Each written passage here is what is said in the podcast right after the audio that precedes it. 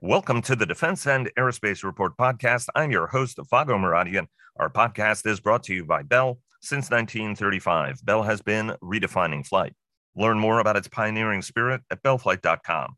Later in the program, Sam Bendett of the Center for Naval Analyses with the latest on Russia's war on Ukraine, and Byron Callan of the independent Washington research firm Capital Alpha Partners with a look at the week ahead and whatever else is on his mind.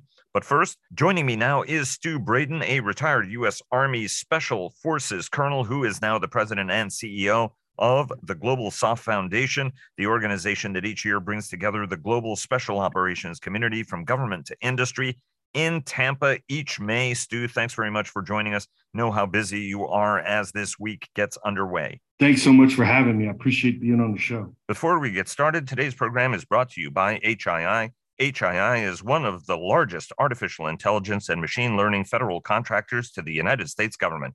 H I I, delivering hard stuff done right. The SOFWEEK is always a great opportunity for the special operations leadership to deliver the message of where the force has been, where the force is going. It's as action-packed as it was, uh, maybe not in the same volume as it was when Iraq and Afghanistan uh, were still at their peak. Obviously, there's been an evacuation in Sudan where uh, special operators were integral in operations around the world. There's also been a transition underway for uh, the last many years to great, greater focus on the Indo-Pacific. What are, Stu, some of the things we're going to hear from SOF leadership? This year for twenty twenty-three, General Fenton's primary focus is people and transform. And the biggest thing that you're going to find that, that is woven in through all of those aspects are is the narrative that, you know, that SOF is basically going back to its roots. And we're still going to do C T. I mean, that mission is not gone away. It's not going to go away in our lifetime ever. Um, we will have, you know, fits and spurts, but you would be probably surprised of how much of an effort is still levied against that mission set. So, um, but the, the, what you're looking at right now in the transition side, uh, uh, where we go into a near-peer competition, the, the biggest challenge I think the SOF community faces is everybody thinks SOF doesn't have a role in it. And prior to nine eleven, SOF was one of the most deployed entities in the world, dealing with Russia and China. And we just do it from a non-kinetic way, a lot of it working with partner nations. Um, we see more deployments, not less deployments in uh, competition. And if you read Russian and Chinese doctrine, you know that their primary purpose in life is to avoid a major theater operation. So we see SOF being involved in the competition space. There, there will be conflict in there as well, but it's, you know, inside the competition space. But we see the mission increasing, not decreasing, across the board. Um, what are some of the tangible ways uh, that the training is changing, right? I mean, uh, going back a little bit to your generation when you started, um, SOF was an integral part of supporting the conventional force. So this, you know, throughout the Cold War, there was a critical role for SOF to play uh, in what were high intensity, peer nation on nation uh, conflict. What are some of the changes you're seeing and how the community adjusts, whether on the equipment side or Uh, on the training side or on uh, any any other element? I would use a great example. So if you look at tenth Special Forces Group and the work they did, in twenty fifteen, the Ukrainian Joint Special Operations uh, Headquarters was formed, um, and tenth Group fell in on them as their partner force. And a lot of what you're seeing today in that fight is what that Special Operations Command can do against the Russian. Uh, they're about, mm, they're a little over thirteen thousand people. And what they have been able to do is beyond remarkable. And they have been absolutely the workhorse for the Ukrainian government. You're going to see the same thing in the Philippines and Colombia and all these places. So when you see special operations that's out there in these small mission sets, you just got to understand that that's a lifelong commitment. Um, it's built on trust. And I think you're going to see a lot of, of, of our partner nations rise to be near peer themselves. Um, and that's tr- that's very true in special operations. They have very mature land and maritime forces. Aviation and C four I S R aspects are going up. In regards to technology, I mean, you're seeing what precision autonomous systems will do on a battlefield. And it's changing the face of warfare.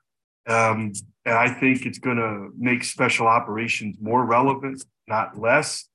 Um, and I just believe that as, you know, as time goes on, you're just going to see a shift into precision that's, you know, it's going to make it hard to survive on the model, modern battlefield, Vago. Uh, in, in, indeed. Uh, and it's really incredible how uh, those uh, forces really are being used. What are, what are some of the most important lessons from your standpoint? There's a lot of different ones you look at, but uh, I, I just still think it gets back to people. You know, you've got to, you've got to know who you have on your team. You've got to get the right people. You've got to train them. You have to make a, a commitment, an investment in your people. You don't do that, and you don't do it up front, um, you, you have no hope. Um, because you're going to go through those good people. I mean, they are going to get wounded. They are going to get killed in combat. That's just an unfortunate part of, you know, being in, in, in a war.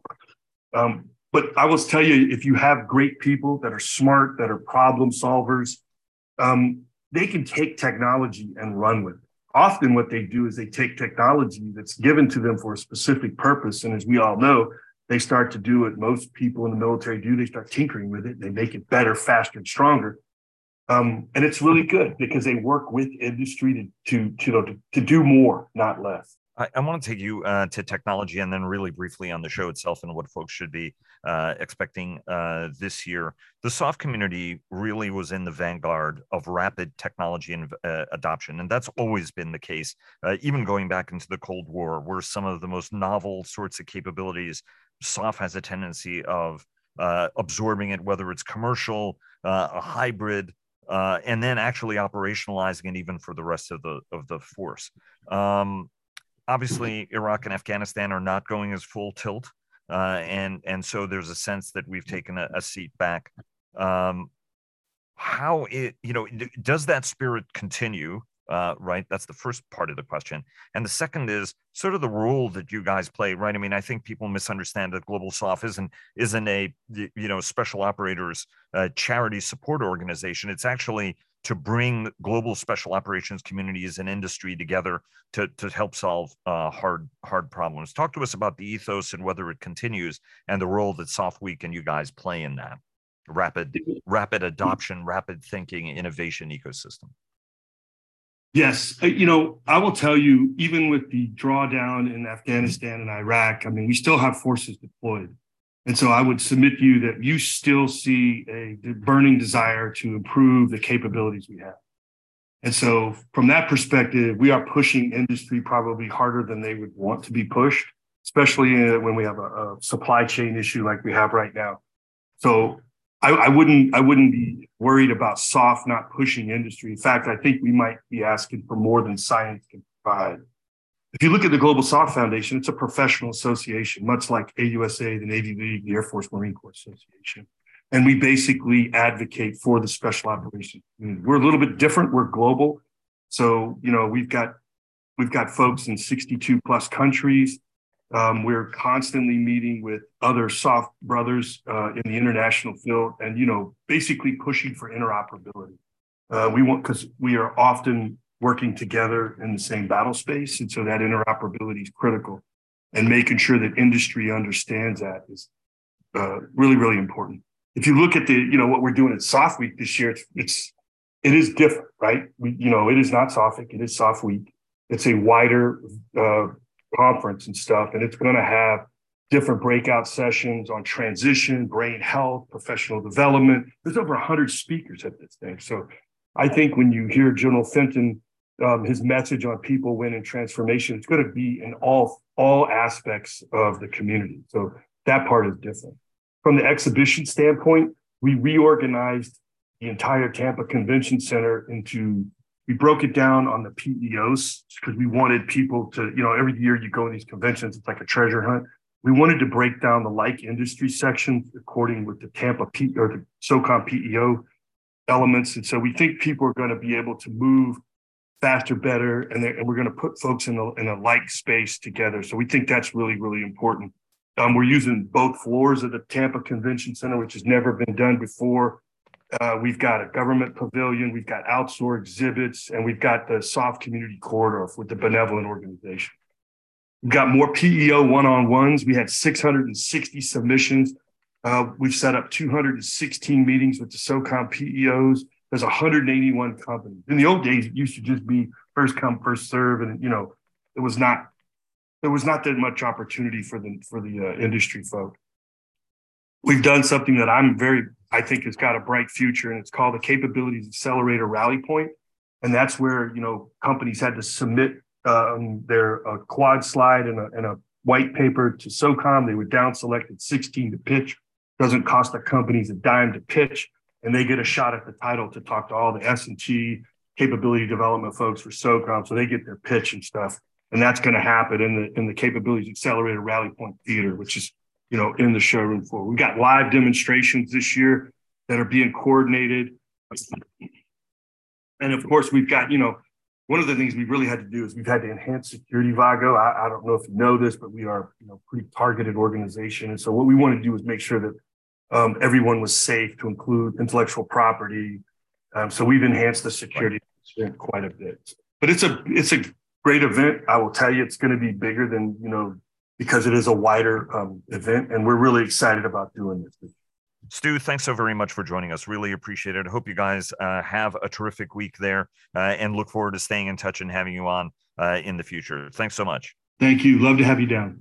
And a word from our sponsors. Bell sponsors our daily podcast. Leonardo D R S and H I I sponsor our global coverage. General Atomics Aeronautical Systems sponsors our strategy coverage. Ultra Intelligence and Communications sponsors our command and control coverage, and G E Aerospace sponsors our air and naval coverage. And joining us now, as he does on most Mondays, is Sam Bendett of the Center for Naval Analyses. He is also a non-resident senior fellow at the Center for a New American Security. He's one of the world's top experts on the Russian military and unmanned systems and part of the crack C N A team. Sam, a pleasure having you back on the program. Thanks for joining us. Great to be back, Margo. Uh, an absolute uh, pleasure. So uh, drama, we've been watching uh, Yevgeny Prigozhin uh, and his uh, antics uh, for a while. The Wagner Group boss uh, posted a temper tantrum last week, threatening to pull out his mercenary and convict outfit from Bakhmut unless he got more ammunition, standing over uh, the dead bodies of uh, troops, uh, blaming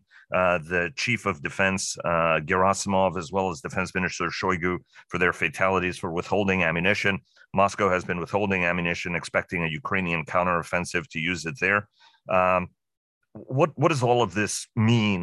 Uh, and is this going to be the last tantrum that Prigozhin is going to get away with? Because there are those who say that at some point Putin will have had enough of uh, these kind of antics. Yes, indeed. He actually threw quite the tantrum over the weekend. It was a very emotional, expletive-filled video, but it also likely that uh, Ministry of Defense cannot really afford Wagner forces to leave their positions in Bakhmut, to withdraw, and to essentially hand Ukrainians a military as well as a public, re- a public relations victory. So it is in M O D's interest to keep uh, Wagner forces where they are right now so that they can slowly advance and grind away at the Ukrainians. Again, Russian military, Russian government really needs some kind of victory, and some kind of victory can be achieved by Wagner's and Russian military's continued advance in and around Bakhmut area. Uh, in, indeed, an absolutely fascinating situation. Does um, the limitation in ammunition become an issue? Uh, do you think, um, because Shoigu and Gerasimov uh, tend to be cautious? It is likely a serious issue indeed, and a lot of analysts have been cautioning about that. To your question, whether or not um, Prigozhin has enough of sort of key relationships to continue uh, posting videos like that or publicly calling out uh, Shoigu and Gerasimov, it is likely that he still maintains some kind of pull with Vladimir Putin, likely uh, resulting in the transfer of needed uh, ammunition for him to continue his advance. As far as how long he can continue to do that, again, a lot of discussions around Wagner's usefulness as an organization that is fighting overseas and in campaigns like Ukraine, offering sort of plausible deniability, where Russian military doesn't have to count Wagner losses. It has to count its own losses, but apparently whatever Wagner suffers doesn't truly matter for the M O D. And so Prigozhin and his effort can still be quite useful to the Kremlin. Again, as far as whether or not he's going to throw another tantrum like that and post another video where he directly and uh, in a very rude manner attacks Shoigu and Gerasimov, I think that's an open question. Uh, it's, uh, it's interesting because I view those as crocodile tears. A lot of these troops are going into frontal assaults right into Ukrainian guns and are are are, are dying senselessly. Um, there's a report that uh, a, a Ukrainian fired U S made Patriot shot down a Kinzhal uh, hypersonic uh, missile. The U S has been updating the system in order to handle these kind of threats. What does this tell us uh, about uh, capabilities and the nature of the conflict going forward? This raises a lot of questions about what Kinzhal actually is, whether it's a hypersonic weapon as uh, articulated by the Russian government, or whether it is, as many military analysts have pointed out, an air-launched ballistic missile. This also points to the improvements in the Patriot air defense capabilities and uh, probably points to significant lessons learned for the United States and the Western allies as they study Russian missile attacks uh, and Russian missile technologies, and they're trying to modify Patriot and similar systems to counter similar threats. Uh, in, in, indeed, absolutely fascinating what we're learning from uh, the Russian military, or about the Russian military, through equipment that Ukraine has captured, just like, unfortunately, the Russians are learning from some of the systems uh, that we've given Ukraine that they've um, captured. Tell us, uh, Sam, a little bit about the Ukrainian attack against Crimea, wide-ranging and seen as sort of an early uh, step in the start of an offensive that's the start expected next month. Right. Uh, Russian military, Russian military commentators have pointed out that any Ukrainian counteroffensive is going to be preceded by significant U A V and drone strikes. And so over the weekend, Russian media claimed that there, uh, there was a uh, wide-ranging attack on the Crimea uh, by around twenty-seven uh, drones. Uh, Russian military claimed that five Tupolev one forty-one Uh, drones were joined by twenty-two Mugin five uh, U A Vs, and both are quite significant. Apparently, Tupolev one forty-one was used to strike Russian military bases earlier, and the Mugin five, as the Russian media and the Russian military claim, is one of the go-to Ukrainian drones in uh, striking Crimea and other Russian positions close to the Ukrainian border. The Mugin five is a Chinese-made drone. It is a commercial drone. It could be purchased anywhere between ten thousand dollars to fifteen thousand dollars on online marketplaces like AliExpress and others, and modified accordingly. And uh, a lot of Mugin fives were actually crashing uh, in the Russian territory around Russian um, important infrastructure and military locations. A lot of uh, Mugin five uh, strikes were recorded on such key locations. So this is a strike again by uh, around twenty-seven or so drones. Russian military claimed to shoot down practically all of these drones, but this expresses a lot of concern from the Russian military that Ukraine has the capability to launch mass drone attacks. Ukraine has the capacity to modify commercial and military technology for attacks against Russian infrastructure. And again, Russians are very concerned that these type of U A V strikes, whether they're done solo or on the massive scale, are actually a preceding strike before the actual Ukrainian counteroffensive. Uh, it's going to be uh, absolutely uh, fascinating uh, to uh, to watch it unfold, even as Ukrainians try to temper uh, global expectations that this will be a, a quick action uh, on their uh, part. Um, Tomorrow is uh, Victory Day uh, in Russia, commemoration uh, of the Soviet Union's supreme sacrifice uh, for victory in World War Two. Uh, it looks like uh, in the wake of the drone attack on the Kremlin, Putin is not going to appear in public, citing security concerns. Indeed, it seems like some of the events nationwide have been curtailed. What should we expect? Because this is the second Victory Day that Vladimir Putin can't show uh, anything actually for his uh, for the war he started in Ukraine that was supposed to be highlighted uh, at this um, annual parade and celebration, commemoration, I should say. Right. Uh, May ninth Victory Day parade remains one of the main uh, national holidays in Russia. Uh, before the war, there were multiple parades taking place across the country. You and I talked about it for years, actually, year in and year out. Uh, the main parade takes place in Moscow, featuring World War Two technology and modern Russian military technology. And there are dozens and dozens of smaller parades across Russian cities and towns, also featuring legacy and modern systems. Because of Russia's invasion of Ukraine, because of Ukrainian strikes against Russian uh, territory, because of concerns that any large gathering of people and military technologies could be potentially a target, a lot of these parades in Russia have been curtailed or canceled altogether, especially in Russian regions which are close to the Ukrainian border.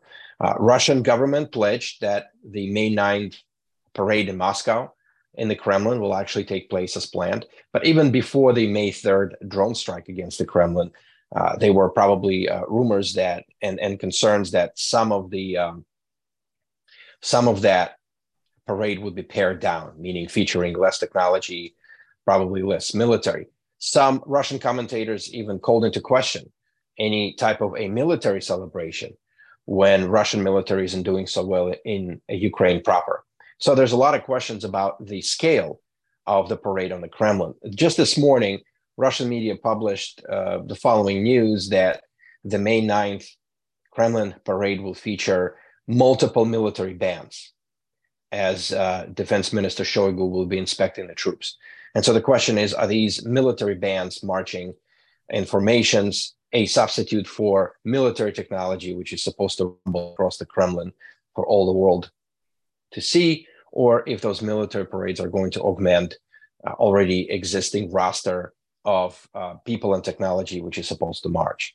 And so again, very good questions. If the May third strike was a demonstration that, for example, Ukraine can get to the Kremlin when it wants, then uh, there are going to be questions about personal appearances uh, and, again, the scale of this parade. But we are already seeing the impact of this war on the national mood and on the scaling down and cancellation of some of these events. And, and just very briefly, do we know who did it, right? I mean, there are some who think the Russians did this in almost like a Hitler attacking the Reichstag uh, kind of moment. Others think it's Ukrainians. Other th- uh, others maintain it's Russian partisans. I know you've talked a lot about this over the last week, but just briefly, what's your sense on who did it?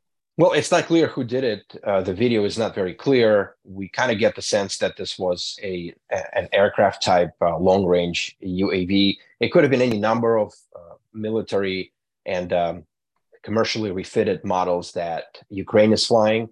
And those drones actually have the capacity to reach Moscow. It could have been, in fact, uh, some kind of anti-Kremlin guerrilla fighters who launched a drone close to Moscow, in which case it probably evaded the uh, Russian air defenses. Uh, a false-flag operation, of course, is a possibility, but it really makes the Russian air defense forces look bad if they were able to intercept the drone only above the Kremlin and not on approach. In fact, there were rumors that uh, citizens uh, in Moscow and in um, regions close to Moscow were actually reporting drones flying towards the center.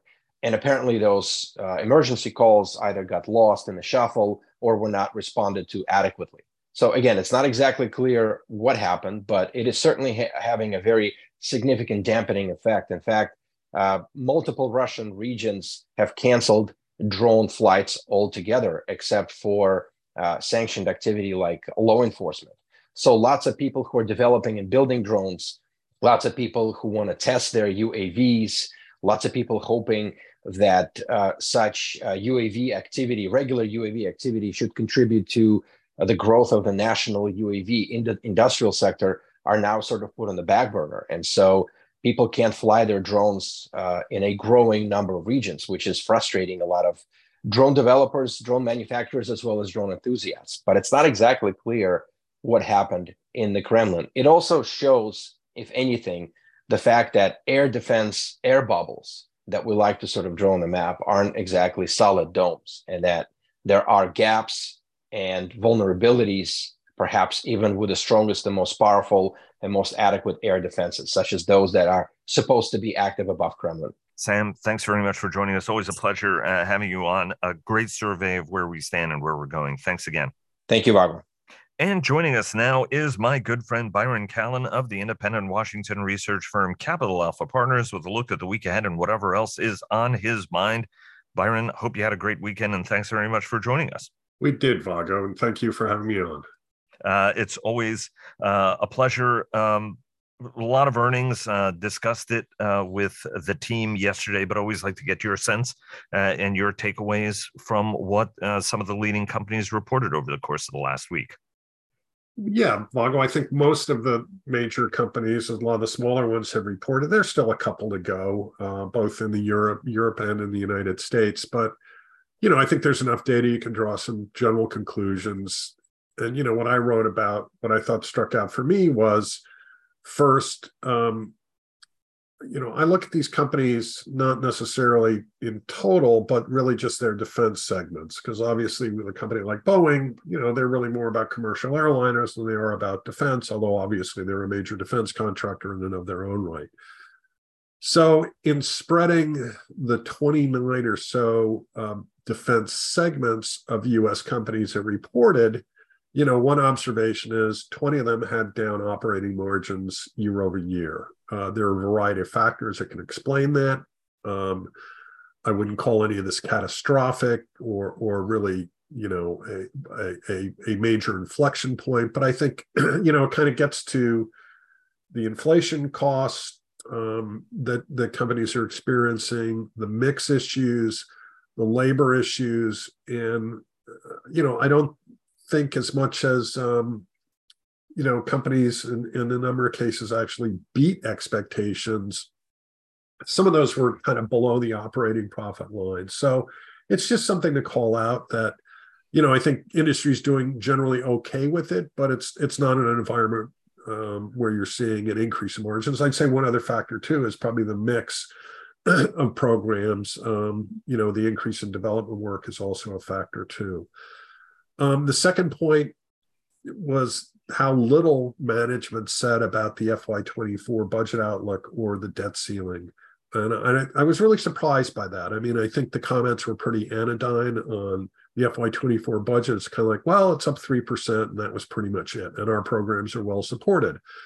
But there was really very, very little questioning of, well, what do you think that the outcome of this budget is? What is your, what's embedded in your and you're planning, and equally, what are you thinking about the debt ceiling and what you might have to do from a cash management standpoint this June, July, and August, uh, presuming that we do breach the X date. And, and obviously, because those issues weren't aired out, it, it frankly bothered me a little bit. I don't know if people are just being too complacent on this. I, I think we talked about this last week. I think managements clearly are running a lot of fire drills on it, but it just, it wasn't kind of top of mind as far as, as, um, as analysts, at least, were drilling down on, on these, on these calls and what, what the issues that they wanted to see uh, explained and, and discussed. Um, and maybe this is the other observation. And again, I think we talked a bit about this, but the, the pace of share buybacks was pretty low uh, compared to recent quarters. That, that may reflect some of the conservatism around, you know, just the uncertainty about what could play out this year. Um, the one final point that I would make was was really on how companies just didn't change guidance, uh, right. and, and that, you know, well, we had a decent quarter, but we're going to leave our twenty twenty-three guidance unchanged. Uh, that raised a lot of questions too. Uh, and the the last and final point was, there just weren't a lot of good read-throughs, you know, which basically meant if company A reported results, you could kind of draw a line to B, C, and D and say, well, you know, here are the trends in that company's quarter, and they should flow through to the rest of the sector. Um, didn't happen. You know, C A C I reported really very strong organic sales growth right. that didn't show up at Leidos. Uh, Lockheed Martin, you know, generally did pretty well in the operating margin, although little little minor dips compared to the year ago. But, you know, some of the, the supply chain issues, labor issues did pop up at other companies. So it's just, and the, the reaction of some of these stocks was pretty volatile too. Um, last week it was Mercury and uh, and Leidos that I think really, you know, just got tattooed uh, when they reported results. And it really didn't almost seem like an overreaction, but we're in that kind of skittish environment. And what do you attribute both the lack of management statements and the de- disconnect, right? Because normally it is a direct ripple through. Well, I don't know, Vago, as much as it was, and I, I think people are clearly aware. How can you not be aware about it, uh, of, of this issue? Um, I think there's a lot of it is what can they really say? Um, and I think I mentioned it was Chris Kubasik of L three Harris who was interviewed on C N B C, and he basically said, look, you know, he, he said what I think any prudent management would say, which is we're looking at this, you know, we're, we're examining it and studying it very hard. But, you, you know, for me, you know, what, what should have come out in some of these calls is our guidance assumes this, or, right. you know, hey, if let's just hypothetically say that we have, that we breach the X date, you know, how do you think that's going to impact your, uh, your cash management um, over, over the course of those days or weeks that that may occur? How will that affect your share repurchases? Um, how's that going to impact what you need to get down to your supply chain? So, you know, there, there are just a lot of questions. And as I said, they may well have come up in some of the private conversations that people had after um, results were reported. But, um, you know, it just, it, it just, it was a curious omission for something to me that's really a, a very, very big issue for this sector right now. And uh, let's uh, briefly talk about debt default. Uh, tomorrow, the president is going to be meeting uh, with lawmakers in order to try to see, you know, and, and there's this sense there might be a one-year uh, moratorium uh, in, in some respects, right, raise the ceiling. There's a whole bunch of rhetoric that's going back and forth. What's your uh, expectation uh, at the moment, and what are the implications? Because I'm very you know, there are some people in capital markets paying attention to this, and there are others who are, you yeah. know, right, I mean, like, it's only a one percent debt default, uh, right? I mean, if, if you look at it, it's it's like a one percent risk or something like that now, right? Yeah, we but, but I mean, yesterday. I think it's just, it's the principle that matters. And the other part about it is, you know, it's one of those things that will unfortunately grow on you. You know, the longer goes on. I, I think that it's the second Wednesday, third Wednesday, and fourth Wednesday in every month that Social Security payments are made. So I think, you know, that's why I do think, um, you know, yeah, there, there's a, a sense, oh, they're going to fix this. It'll be fine. You know, we'll, we'll get something done. But uh, there's certainly been brinkmanship on this. I have very low expectations for what comes out of the meeting on uh, on May ninth. And Vago, there was a public opinion poll that I saw that basically the Americans who responded to the poll said they kind of equally blame Republicans and President Biden for this, or they blame both parties. So neither neither party on this negotiation is really feeling any heat yet to resolve it. And that's why I think, you know, I think until you start seeing that blowtorch of public opinion that, oh my God, you know, my, my mother's missed her Social Security payment, or, you know, I'm not getting paid on the invoices that I just submitted, you know, it, it's, I think, going to be the, um, the, the, the, factor that will start to really tilt this debate, you know, to get it resolved. And, um, and yeah, I, I think kick the can is the most likely scenario, you know, but I, I think we're going to let the can sit in the ground for a while and bake in the sun. And um, it's going to be a hot can when it does get kicked. Wow, that is the most profound can analogy uh, we have ever had on this um, on this program. um, and give us uh, your look ahead at the week and what the audience should be paying attention to. Well, there's still oversight hearings in Congress. I think the, the most important one will be the Senate Appropriations Defense Subcommittee is taking up the F Y twenty-four budget. Um, that will be interesting just to see kind of how these debt ceiling and, and potential cuts to defense spending are framed during that hearing. What's the posturing on it? Um, there's a uh, Ash Carter Center kind of defense innovation event that's all day um, on the ninth. And you know, really kind of the whole innovation um, theme for the Department of Defense. I think what'll be interesting is one of the speakers is General Brown, who you had interviewed at A F A, and I guess who, there were multiple reports that he's going to be nominated as the next chairman of the Joint Chiefs of Staff. So um, I'll be looking forward to what he says and what some of the other panelists talk about that uh, as well. There's also a couple of congressional hearings, the one that besides the, the Senate Appropriations Defense Committee, there's a House Oversight Committee hearing on U S shipbuilding capacity. Um, it's kind of unusual because you typically don't see P E Os, program executive officers, appear as witnesses.